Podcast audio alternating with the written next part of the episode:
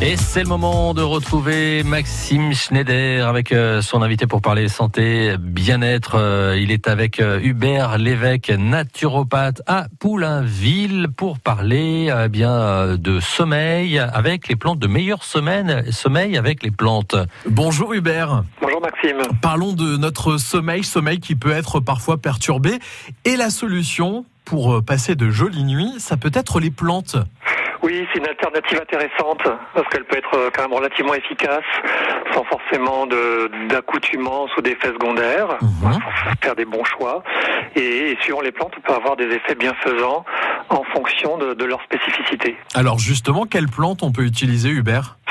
Alors peut-être une des plus connues, les, les fleurs de tilleul. Euh, voilà, le mois de juin, juillet est propice pour les cueillir. Ce sont les inflorescences qu'on va utiliser.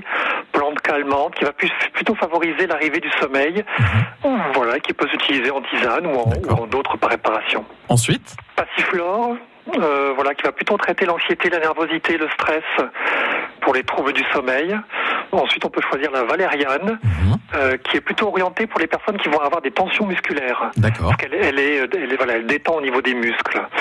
Euh, et une plante que j'aime bien, parce qu'elle est très jolie, c'est une plante ornementale, c'est le pavot de Californie, qui la facilite l'endormissement et qui aussi euh, diminue les réveils nocturnes. D'accord. Donc elle, elle, va vraiment permettre de faire le lien entre tous les cycles du sommeil. Il y en a d'autres? Oui, en a d'autres. Enfin, on peut, la liste peut être longue. Et euh, l'aubépine, qui va être là plutôt par rapport à des manifestations euh, cardiaques, voilà, quand on a des palpitations. La mélisse, qui est plus euh, toujours pour les troubles du sommeil, mais d'origine anxieuse, avec des manifestations digestives. Mhm. Quand voilà, le ventre ne va pas trop bien. Et puis aussi, on pourrait citer la camomille, on pourrait, on pourrait citer la rhodiole. Mais voilà, déjà, si on fait appel à, à, celle que j'ai pu citer, c'est une bonne approche. Et donc, on les consomme sous forme de tisane ou d'infusion, c'est ça hein? Voilà, alors sous forme de tisane, on peut les associer ensemble ou seuls. Alors après, on peut aussi les trouver en forme de gélules en poudre en, pharmacie, mais déjà en, tisane, ça peut être déjà une, première approche. Et vous nous conseillez de les consommer quotidiennement?